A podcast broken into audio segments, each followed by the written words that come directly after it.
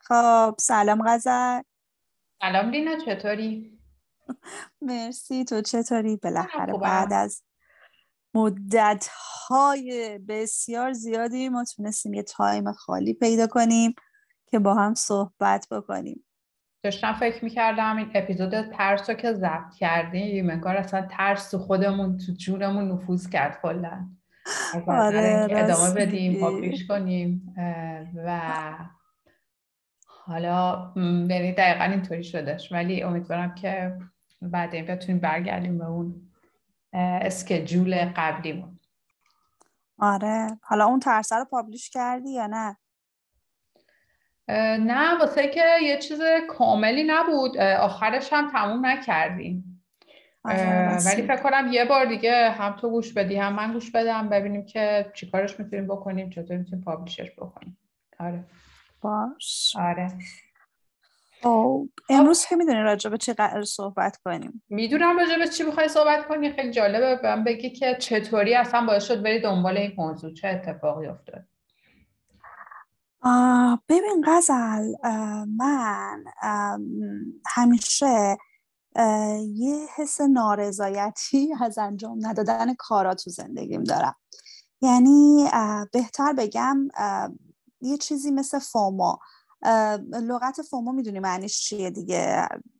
توی اینترنت و اینا مگه نگاه بکنی خیلی زیاد. این روزا راجع صحبت که گوش میدن نمی‌دونن. اگه میشه آره.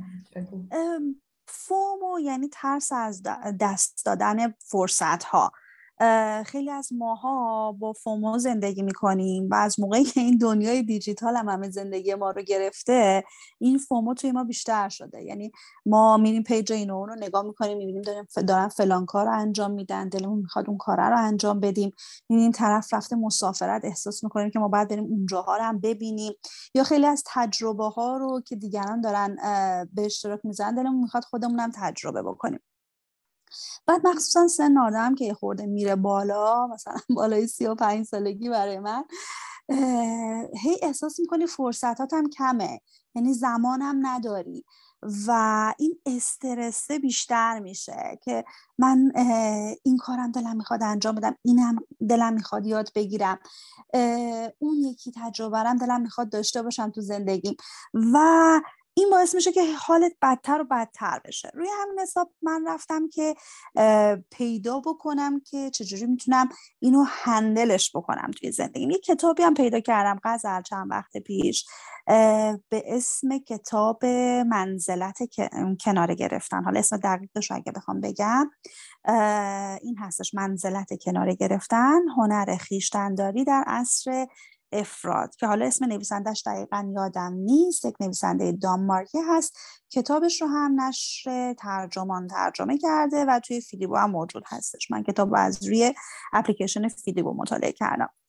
کتاب خوبی بود و راجع به این صحبت می‌کرد که ما چطوری یک سری از کارها رو انجام ندیم دست بکشیم. کجاها؟ بیایم و یه مقداری استاپ بدیم تو زندگیمون ترمز بکنیم. چون همیشه ما رو تشویق کردن که بیشتر و بیشتر و بیشتر بدویم.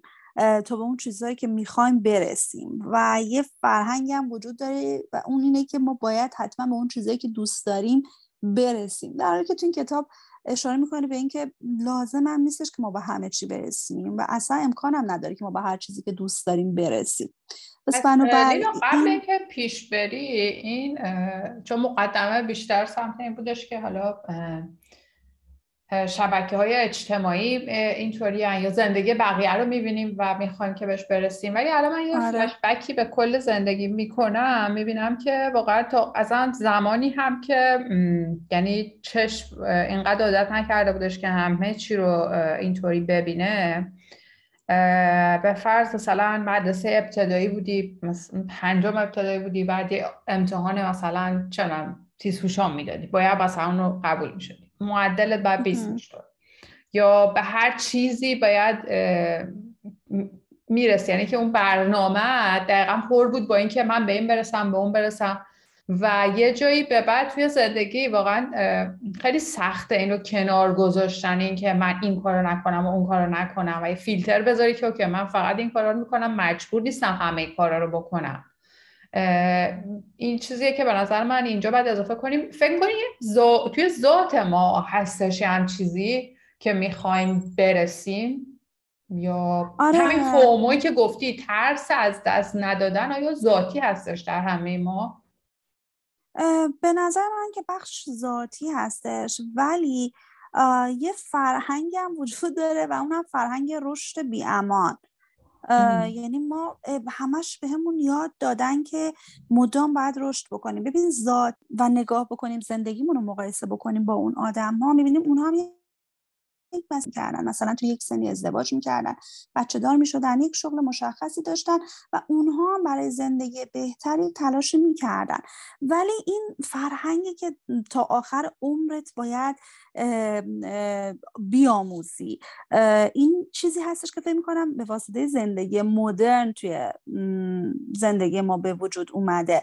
به خاطر همین نمی‌تونم بگم صد درصد ذاتی هستش. فکر می‌کنم یه بخشی هستش که ما باهاش تربیت شدیم. این فرهنگ رشد بی امانی که هیچ ترمزی نداره. نمی‌دونم تو قبول داری حرفمو یا نه؟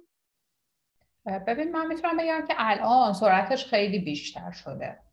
حتی توی 20 آره. یا 30 سال گذشته خیلی بیشتر شده واسه که همه چیز تقریبا برای همه دستیافتنی شده دیگه. دقیقا. تو دیگه هیچ بهونه ای نداری که به فرض من نمی‌تونم برم فلان دانشگاه درس بخونم. واسه اینکه حتی اگه تو یه شهر کوچیکی زندگی می‌کنی و توی یه سطح متوسطی هستی یه سری امکاناتی تو داری که می‌تونی محقق کنی بری مثلا توی یه دانشگاه درس بخونی یا یه شغلی رو به دست بیاری تا یه حد خیلی خوبی. ولی از طرفی هم یه سری چیزایی هستن که خیلی مهمن و من اطرافمون نگاه می‌کنم. یه سری چیزایی هستن که خیلی مهمن ولی آدما هیچ نه تلاشی می‌کنن که بخوام به دستشون بیارن نه رقبتی دارن که بخوام به دستشون بیارن. و از طرفی به قول تو چیزایی که اونقدر مهم نیستن که حالا من همه این چیزها رو داشته باشم همه تلاش آدمای خیلی با استعداد اطراف ما و حتی شاید خودمون من و تو داره میره توی این کارا. مثلا من آدمایی رو می‌بینم که به جایی که چون ورزش کنم به سلامتیشون باشن کارایی می‌کنن که حتی سلامتیشون به خطر میفته چون سه تا کار دارن صبح شب دارن کار می‌کنن.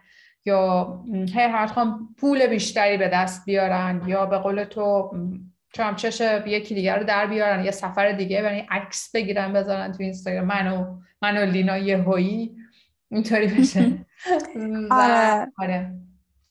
ببین من قبول دارم. یه سری چیزا تجربه کردنش تا آخر عمر شاید باعث بهبود کیفیت زندگیت بشه. ولی واقعا یه سری چیزا باعث شده که ما بیشتر مضطرب باشیم. مجبور بشیم برای رسیدن بهشون خودمون رو خفه بکنیم انقدر کار کنیم در حد مرگ که بتونیم به اون چیزه برسیم. در حالی که اون چیزه اصلا نیاز واقعی زندگی ما نیستش. مخصوصا الان که ما توی عصر اینترنت و اطلاعات هستیم روی موج چیزی که توی اینترنت هستش سوار میشیم و خیلی برای ما سخته که تجربه خیلی از چیزهایی که می‌تونیم فرصت تجربه کردنش رو داشته باشیم نادیده بگیریم.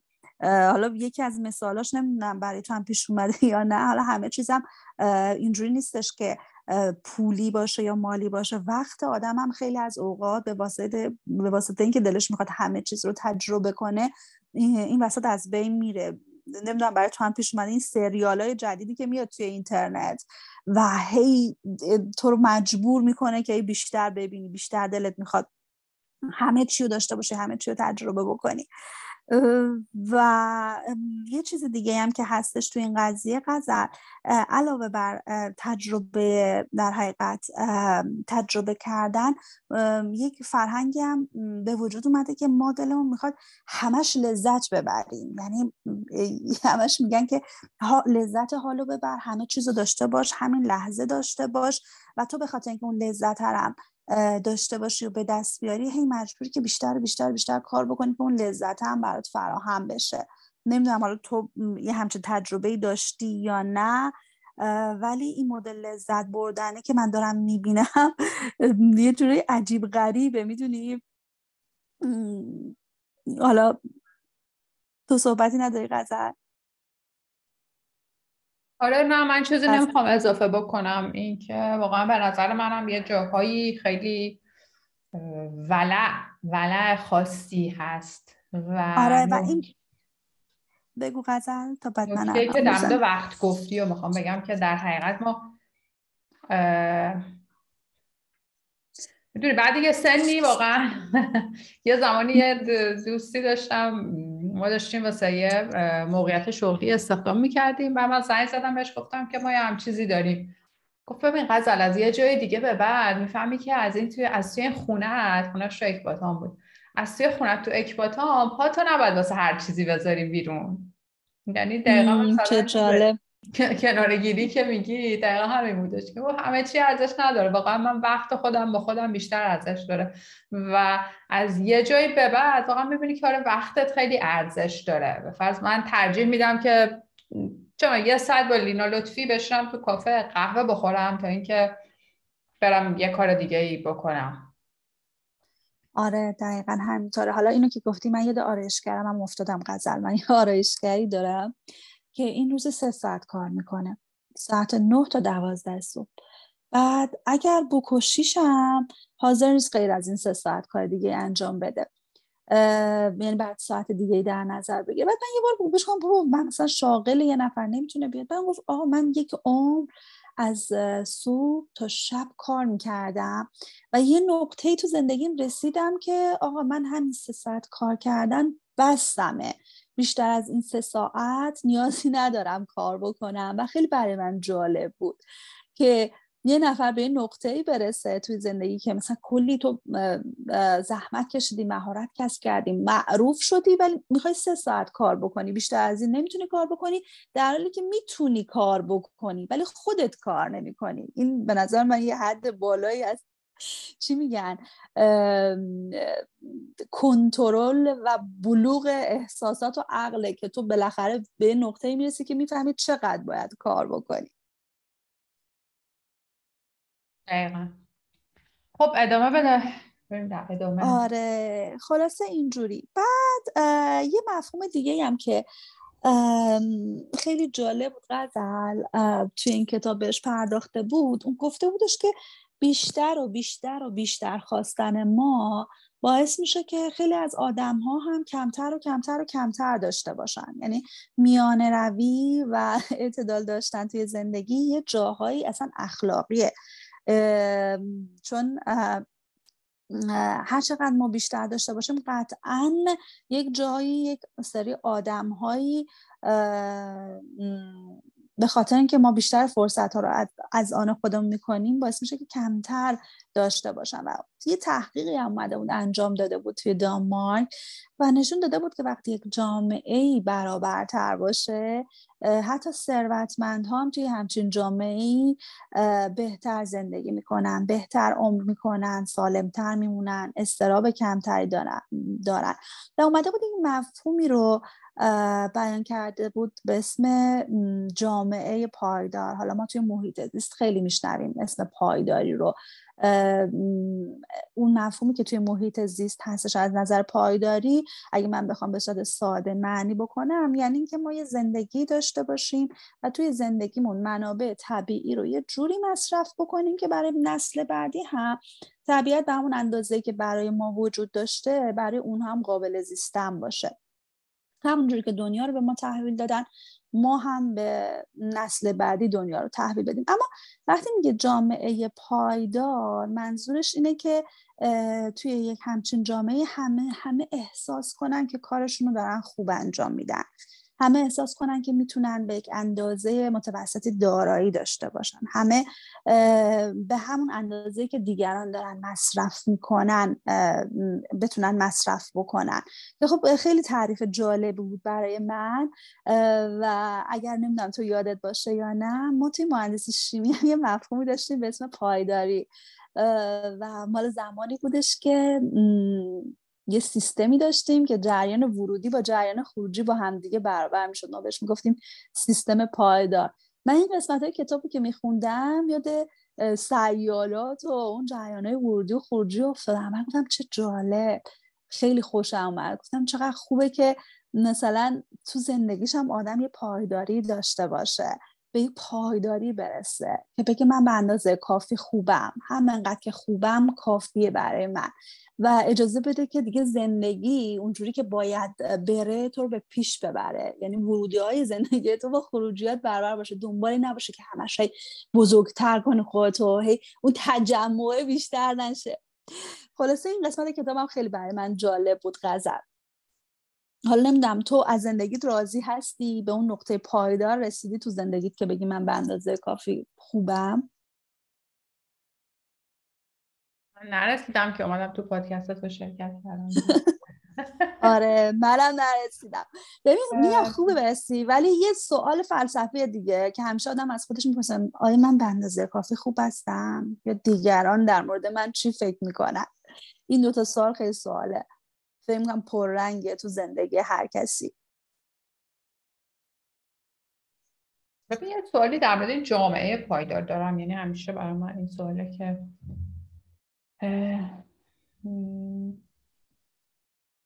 حالا نمی‌دونم سوالمون چطوری باید بپرسم ولی اینکه همه چی در دسترس همه کس باشه یعنی همه به یه اندازه نفت ببرن از چیزا توی جامعه.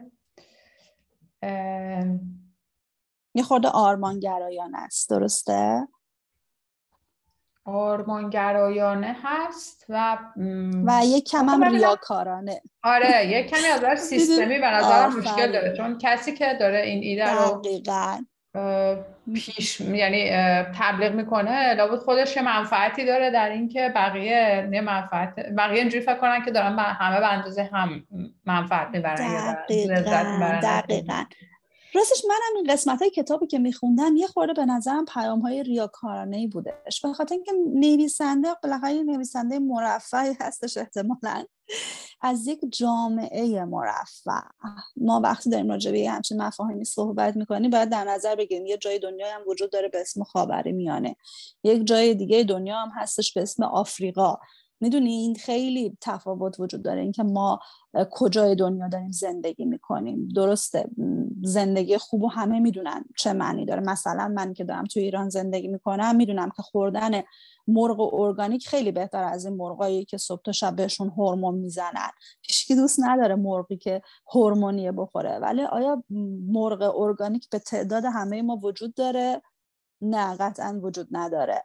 وقتی همچین چیزی همچین بستری وجود نداره صرف این که ما بگیم که همه دسترسی داشته باشن همه بتونن همه چیزو داشته باشن همه به یک اندازه مصرف کنن یه خورده به نظر من بیمعنی یا شاید به خاطر عدم درکه که یه جایی واقعا سطح برابری وجود نداره. و شما مجبوری برای اینکه سر چیزها داشته باشی بیشتر بوده بیشتر تلاش بکنی و یه حرس بیشتری هم داشته باشی. آره برداشت منم از چیزی که گفتی این بود. ولی شاید این نویسنده و شاید الان بحثی که ما داریم می‌کنیم داریم در مورد یه میانه ای صحبت می‌کنیم شاید. دقیقا میانه. روی. آره. یعنی اون اونجایی که خیلی مثلا فقر زیادی وجود داره یا اونجایی که خیلی ثروت زیادی هست اینا رو شاید واقعا نباید. داریم در مورد خودمون و کسانی که اطراف ما هستن و شبیه ما هست زندگیشون در مورد اینا داریم صحبت می‌کنیم. ولی از طرفی هم این کسان کنار گرفتن یه حالت نظرم یه منشه. واقعا که تو چقدر امکانات داری یا پول داری هم شاید ربطی نداشته باشه. چون تو مثلا توی بین این هندوها مرتازا که هیچی هم ندارم. ولی آدمایی هستن که از خیلی چیزها کناره گرفتن و زندگیشون رو بر این بنا گذاشتن که چون به آرامش به صلح برسیم مثلا. همه چیز لازم نیست به دست بیاریم. همه چیزو لازم نیست داشته باشیم. آره دقیقا. و به نظر من یه ذهن خیلی بالغ و پرورش یافته نیاز داره که تو بتونی از یه سری چیزا دست بکشی. در حقیقت یه چیز جالب دیگه که تو این کتاب بهش اشاره می‌کنه قضل این هستش که به دست آوردن کمتر از اون چیزی که حقمونه هم یک فضیلت محسوب میشه. یعنی من که من می‌تونم خیلی چیزها رو به دست بیارم ولی به صورت خودخواسته از اونها چشم میپوشم حالا یه مثالی هم می‌زنه تو کتاب که مثال جالبی هستش. اعتقاد داره نویسنده این کتاب که صلح پایدار معمولا زمانی اتفاق میفته که طرف برنده به کمتر از اون چیزی که می‌تونسته از آن خود کنه رضایت بده. و میاد اینو مقایسه می‌کنه با جنگ جهانی اول و دوم. میگه بعد از جنگ جهانی اول متفقین از آلمان که شکست خورده بودن قرامت های خیلی سنگینی گرفتن. البته که تاریخ هم نمیشه خیلی بهش استناد کرد. ولی خب شواهد قدرتمندی وجود داره که نشون میده که همین قرامت ها انگیزه انتقامی شد توی آلمانی ها و باعث شد که هیتلر به قدرت برسه و جنگ جهانی دوم اون فاجعه هایی که بعدش اتفاق افتادن اتفاق بیفته. و اینطوری شد که بعد از جنگ جهانی دوم یک اقتصاددان بریتانیایی به نام جان مینارد عنوان کردش که مطالبه قرامت منجر به صلح پایدار نمیشه. اگر انگلیس بعد از جنگ جهانی اول اونقدر حریصانه رفتار نمی‌کرد و به صورت عادلانه تری به جنگ خاتمه می‌داد شاید ماجرا طور دیگه ای بود. ما با استفاده از این مثال تاریخی سعی می‌کنه که این مفهوم رو جا بندازه که قناعت کردن به کمتر از اون چیزی که ما می‌تونیم به دست بیاریم یک نوع بلند نظری هستش و گاهی اوقات اگرچه شاید حقمون خیلی بیشتر هستش ولی به اون چیزی که به دست میاریم بیایم راضی باشیم و خیلی در برابر مثلا اون چیزهایی که حقمون یعنی خودمون بلند نظرانه. بهتر بگم این جمله جمله بهتر. خودمون بلند نظرانه یه جاهایی از حقمون بگذریم و اجازه بدیم بقیه اون حق رو به دست بیارن اگرچه حق ماست.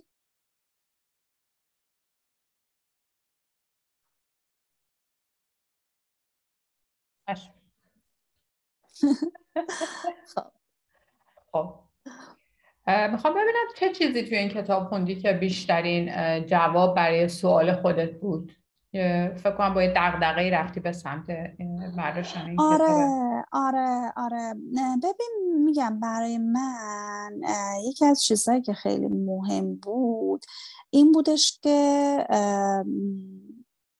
چطوری بتونم یه سری چیزها تو زندگیم نادیده بگیرم.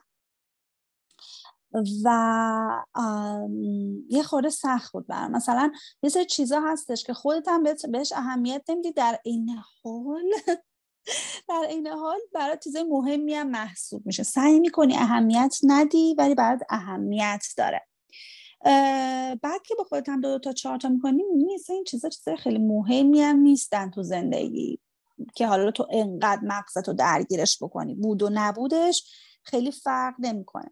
ولی انقدر که ما توی فرهنگی بزرگ شدیم که همش رو تشویق می‌کنه به رشد کردن به به دست آوردن به همه چی رسیدن که نمی‌تونی دیگه. باید یک جایی یک روشی به قول تو یک منشی پیدا بکنی که بتونی این مصیبت این چی میگن این مشکلات رو بر خودت هندل بکنی. حالا میگم اون کتابه با اینکه اون چیزی که من می‌خواستم رو نداشت ولی خب نکات مثبت خوبی داشت که به خاطر همین من تصمیم گرفتم که با اینکه اون جوابهایی که می‌خواستم رو پیدا نکردم ولی چیزهای بهتری پیدا کردم که اونا رو گفتم با هم دیگه به اشتراک بذاریم راجع بهشون صحبت بکنیم. مثلا یکی از چیزهایی که تو این کتاب بهش پرداخته بود این بودش که ما عادت کردیم که توی زندگیمون خوشبختی و حس خوب یعنی اینکه به چیزهایی که دلمون می‌خواد برسیم. یا اون نوانه که توی زندگیمون وجود داره راهمون برداریم. ولی شاید اصلی ترین عاملی که به ما حس خوشبختی میده اون روابط اجتماعی نزدیک و جمع هایی هستش که ما رو به معنای واقعی به هم پیوند میده. یعنی باعث میشه که ما به یک سری آدم های نزدیک بشیم یه حس تعلق داشته باشیم. نمی‌دونم برای تو هم پیش اومده یا نه. این هستش که خیلی از اوقات مثلا آدم ها میرن این بر اون بر مهاجرت می‌کنن نه ولی اون حس تعلق رو چون پیدا نمی‌کنن همه چی تو زندگیشون هست حس خوشبختی رو ندارن. یا اینکه وقتی یک جمعی رو پیدا می‌کنن یه سری دوست پیدا می‌کنن اونجا بهتر می‌تونن حس خوشبختی داشته باشن. آره. قبول دارم که این جامعه هایی آره. که پیدا می‌کنی یعنی آره اون جمعه هایی که حس آره. تعلق میده دقیقا یه مقدار طول می‌کشه و ولی باعث میشه که تو اون حس رو پیدا بکنی و خیلی حس خوبی هستش بعد یه چیزای باحالی هم گفته بود توی کتاب قذر راجع به اینکه انتخاب توی زندگی ما خیلی مهمه انتخاب بیشتر هم خب یه چیزیه که خیلی کمک می‌کنه زندگی بهتر داشته باشیم. ولی لزوما وقتی تعداد انتخاب هایی که ما تو زندگیمون داریم افزایش پیدا می‌کنه نتیجه مثبتی نداره. حالا نمی‌دونم تو برای تجربه شده مثلا این رس... کافه ها که میری یه منو می‌ذارن جلوت پر از اسمای عجیب غریب ایتالیایی. آره. که بخوای قهوه انتخاب بکنی. من خودم خیلی این موقع اصلا معظم واقعا نمی‌تونم انتخاب بکنم. آخرم همیشه من یکی دو تا آیتم بیشتر نیستش که همیشه وقتی میرم قهوه بخورم انتخاب بکنم. یعنی انتخاب های زیاد هم خیلی خوب نیستش. من فکر می‌کنم که وقتی ما تعداد انتخاب هامون کمتر باشه می‌تونیم یه زندگی بهتری داشته باشیم و این محدودیت توی انتخاب خیلی هم چیز بدی نیستش. حالا نمی‌دونم تو با من موافق باشی یا نه. آره من صد درصد با تو موافقم در آره یکی از آره فلسفه های زندگی خودم این هستش که گزینه ها باید کم باشه کم بشه. حتی اگه گزینه بیشتری هم باشه دنبالش نمیرم. درسته. آره یا یه چیز دیگه هم که گفته بود مثلا گفت که تصمیماتی بگیریم که بازگشت پذیر نباشه. هر چقدر یعنی ما تصمیمایی بگیریم که یعنی که ما هر چقدر تصمیم بگیم که نتونیم توش تردید بکنیم یعنی یه جوری باشه که وقتی اون کار رو انجام میدیم دیگه قابل بازگشت نباشه تصمیمه. و دیگه بهش فکر نکنیم که آیا این کاری که انجام دادیم درسته. یا درست نیست. می‌دونی؟ این تردیده خیلی آدم اذیت می‌کنه. بذار درست متوجه شدم. این که بدونی که وارد یه فرایند برگشت ناپذیری میشی چطوری بهت کمک می‌کنه که کنار گیری بکنی؟ یعنی مثلا تو وقتی ازدواج می‌کنی وارد یه فرایند برگشت ناپذیر تقریبا میشی. در حالی که ازدواج نکنی می‌تونی تعداد رابطات خب خیلی بیشتر باشه یا هر زمان که دلت بخواد می‌تونی این رابطه رو تم بکنی. معمولا ازدواج پروسه سخت تری داره برگشتن به حالت مجردی تا حالتی که تو اون تعهد رو به صورت ازدواج ندی به طرف. این درسته که تو رو محدود می‌کنه برای زندگی به یک نفر ولی باعث میشه که از نظر اون تلاش برای داشتن انتخاب های بیشتر با این محدودیت باعث بشه که تو حس بهتری داشته باشه حالا نمی‌دونم تونستم توضیح بدم یا نه. آره تا حدی متوجه شدم که بدونی که وقتی وارد یه کاری میشی که آره. راه برگشت ناپذیره دیگه بقیه گزینه ها رو کلا برای خودت آره. و میبندی آفره آره دو ستار نمی‌تونی با هم دیگه داشته باشی بعد یه چیز دیگه هم که خیلی باحال بود این بودش که یه خورده توقعاتمون رو بیاریم پایین یه مثالی هم زده بود. گفته بودش که اینکه دانمارکی ها مثلا چون خود نویسنده دانمارکی هستش صدر کشورهای خوشبخت دنیا یعنی اگه توی نظرسنجی ببینیم معمولا یکی از آدم یکی از کشورهایی که ملتش مردمش خیلی خوشحالن کشور دانمارک و کلا کشورهای اسکاندیناویان نویسنده میگه که درسته اینها رفاه دارن برابری دارن ولی در کنار همه اینها یک چیز دیگه ای هم که وجود داره توی فرهنگ دانمارکی اینه که اینا توقع خیلی زیادی ندارن. و میاد ستایش می‌کنه فرهنگی که میگه که مگه کی هستی تو؟ و وقتی تو میگه خب من, من کیم خیلی انتظار زیادی از خودت نداری خیلی توقع زیادی از خودت نداری خیلی هم خودتو به چالش نمی‌کشی. علاوه این یه فرهنگی هم که وجود داره تو دانمارک اینه که معمولا افراد برای نتایج منفی تو زندگیشون آماده هستن. یعنی تصور کردن بدترین حالت ممکن به ما کمک می‌کنه که برای روبروی با بدترین و ناامید کننده ترین چیزها آماده باشیم. و این باعث میشه که استراب و پریشانی ما کم توصیه می‌کنه میگه که توقعاتتون رو از خودتون از نتیجه تصمیماتتون پایین بیارید. ما واقعا روی سرنوشتمون کنترلی نداریم و وقتی اینکه اینو بپذیریم که فرمان روای سرنوشت خودمون نیستیم باعث میشه که اگه نتونستیم با آرزوهامون برسیم یا چیزهای دیگه خیلی خودمون رو سرزنش نکنیم. میگم کتاب میگم چون خیلی مفاهیمش پراکنده بود شاید این قسمت هاش ربطی با اون چیزی که ما انتظار داریم نداشت. ولی خب موضوع جالبی بود اینکه انتظاراتمون کم باشه یا توقعاتمون پایین باشه آدم های قانعی باشیم.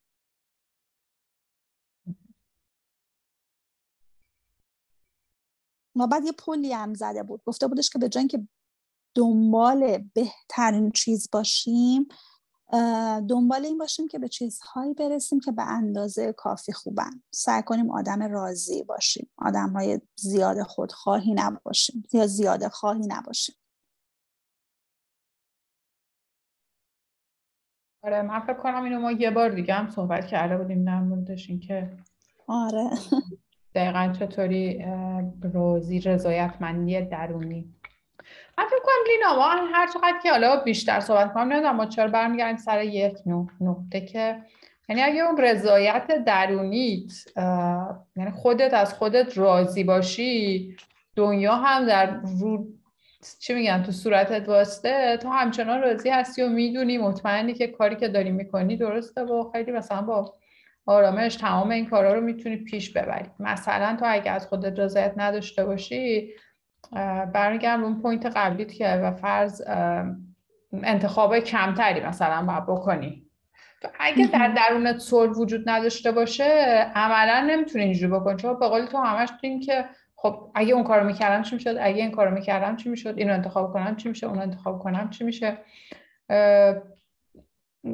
در مورد انتخابای خیلی عمیق دارم صحبت می‌کنم حالا که منوی غذا ممکنه یه نفر خیلی دوست داشته باشه که همه منو رو ببینه ببینه توش چقدر وقتشو داره و سلشو داره حالا می‌خواد انتخاب بکنه.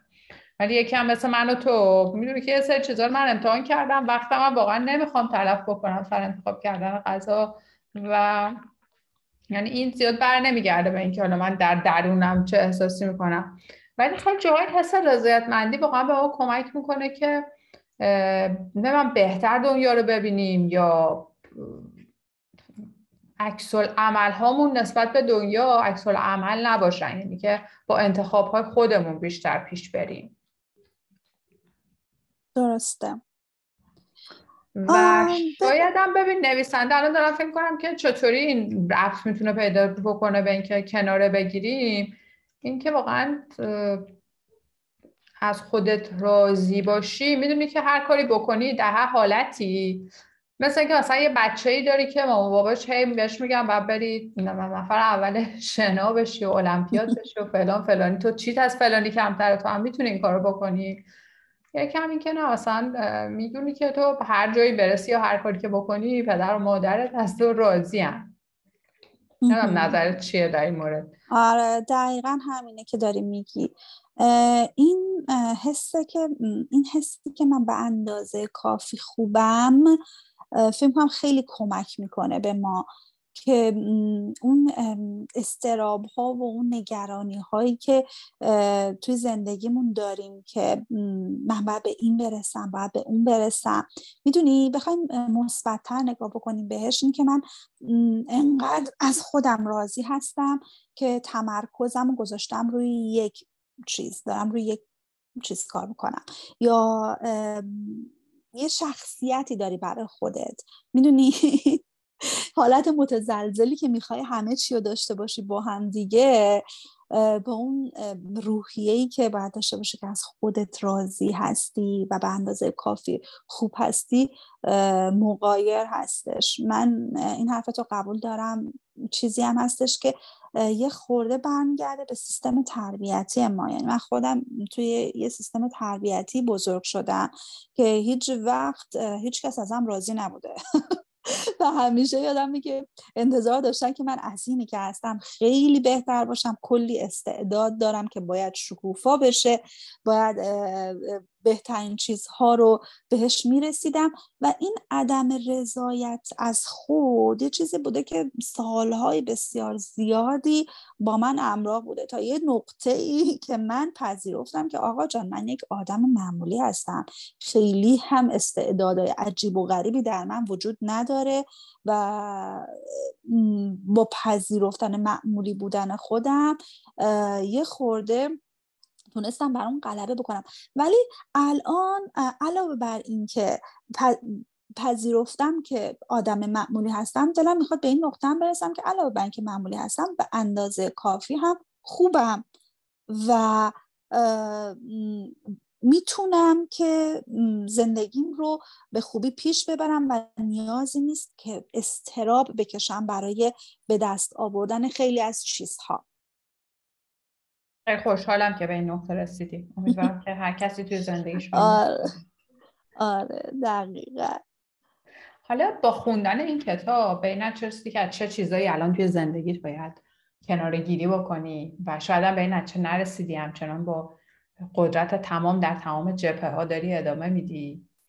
و اینکه به چه چیزهایی ادامه بدی و معیارت از این لحظه به بعد چی خواهد بود؟ ببین من الان به این نقطه رسیدم که فکر می‌کنم که خیلی خوبه برای من که خیلی کمتر از قبل. حالا من خیلی سعی کردم که کمتر به دیگران توجه بکنم. ولی الان شاید نیاز هستش که خیلی کمتر از اونچه که قبل بود با آدم های دور برم توجه بکنم. اینکه چه کارهایی انجام میدن. فکر کنم این خیلی مهمه توی زندگی. خورده سخته. چون واقعا آدم همش سرش ممکن این باشه که دیگران چطوری یا چطوری دارن زندگی می‌کنن؟ یکم فضولیه که توی شخصیت خودم وجود داره. ولی این باعث میشه که کمتر خودتو با دیگران مقایسه بکنی. وقتی کمتر خودتو با دیگران مقایسه بکنی اون چیزهایی هم که هی میخوایی به واسطه اینکه دیگران دارن تو تجربه بکنی کمتر و کمتر بشه. و میگم حالا نمی‌تونم بگم دقیقا از چه کارهایی چون لیست خیلی بلند بالایی هستش از کارهایی که من نباید انجام بدم و ازش کنار بگیرم وجود داره. ولی خب یه سری کارهام هستش که دوست دارم که بیشتر انجامش بدم. غزل. حالا یه سری چیزها فکر می‌کنم که هر چقدر بیشتر توی زندگی انجام بدی خوبه. یک چیزی که به آدم کمک می‌کنه یه زندگی خوب داشته باشه نمی‌دونم تو موافقی یا نه اینه که یه زندگی ساده داشته باشی. این واقعا یکی از چیزایی که من الان می‌خواد بهش برسم. البته یعنی چی؟ زندگی ساده توضیح بده. یا زندگی ساده تو اقلا. زندگی ساده یعنی که تو توی زندگی سعی بکنی به اون چیزهایی که واقعا ارزشمند هست. واسه یه توضیح بدم. وقتی ما میگیم زندگی ساده چی تو ذهنمون میاد؟ این نمی‌دونم توی ذهن تو هم میاد یا نه؟ این طراحی های مدل مبلمان هایی که مثلا اسکاندیناویایی و این این, این تو ذهن تو هم میاد یا نه؟ مثلا یک زندگیش خیلی ساده است یه همچین چیزی میاد تو ذهنت؟ یه خونه که ساده است چه شکلی به نظر؟ زندگی جالبه که برای تو خونه است. ولی نه آره منم یاد یوتیوبرایی میافتم که مینیمالیسم و هی تبلیغ می‌کنن و مینیمال بشیم آره. آره توی آره هموم حتی از صابون و نمی‌دونم چی استفاده با پارچه خودشون رو میشورن. خیلی حالت اکستریمیه که من یه کمی چیزم. آفرین. این زندگی ساده که همه دارن تبلیغش رو می‌کنن به اسم زندگی ساده واقعا اصلا زندگی ساده ای نیست. آره. خیلی زندگی گران قیمتیه و پدر در میاد برای همچین زندگی داشته باشی. و خیلی باید بدون دقدقه باشی که بتونی نمی‌دونم همه اون چیزها رو داشته باشی. حتی تجربه هاش هم تجربه های خیلی لوکسی محسوب میشه. اینکه تو مراقبه بتونی بکنی نمی‌دونم همه اون چیزهایی که توی زندگی ساده وجود داره رو بتونی تجربه بکنی. خب یه چیز خیلی چی میگم لوکسی هستش که فقط یه سری آدم ثروتمند می‌تونن داشته باشن. ولی زندگی ساده برای من یعنی اینکه ما برای خوب زندگی کردن به چیزهای خیلی اندکی نیاز داریم و برای رسیدن به این چیزهای اندک لازم نیستش که خودمون رو درگیر مشقت های زیاد بکنیم. و اگر هم کاری انجام میدیم اون کاره رو صرفا به خاطر خود اون کار انجام بدیم نه به خاطر پاداشی که قرار هستش بعدش گیرمون بیاد. و یه پرانتزی اینجا باز بکنم منظورم از کار فقط کاری نیستش که شغل ماست چون اونجا واقعا ما باید یه کار منصفانه با یه حقوق منصفانه داشت چون بقیه کارها رو اگه بخوام تقسیم بکنم برای انجام اون کاره تصمیم گرفتم دنبال پاداش نباشم. از من زندگی ساده یعنی این قضیه. توجه شدم که اصلا تو زندگی ساده چیه. آره. سوال آخر که دارم اینه که آیا تو با خوندن یک کتاب یه پرسش توی ذهنت بود رفتی و این کتاب حالا احتمالا اسمش رو جای شنیدی یا دنبال کتاب میگشتی که بتونی به این سوالت پاسخ بدی؟ آیا خوندن این کتاب تغییری در رفتار آدمی می‌تونه ایجاد بکنه؟ تغییری که ماندگار باشه؟ یعنی آموزشی ببینی چیزی یاد بگیری و قطعا همینطوره.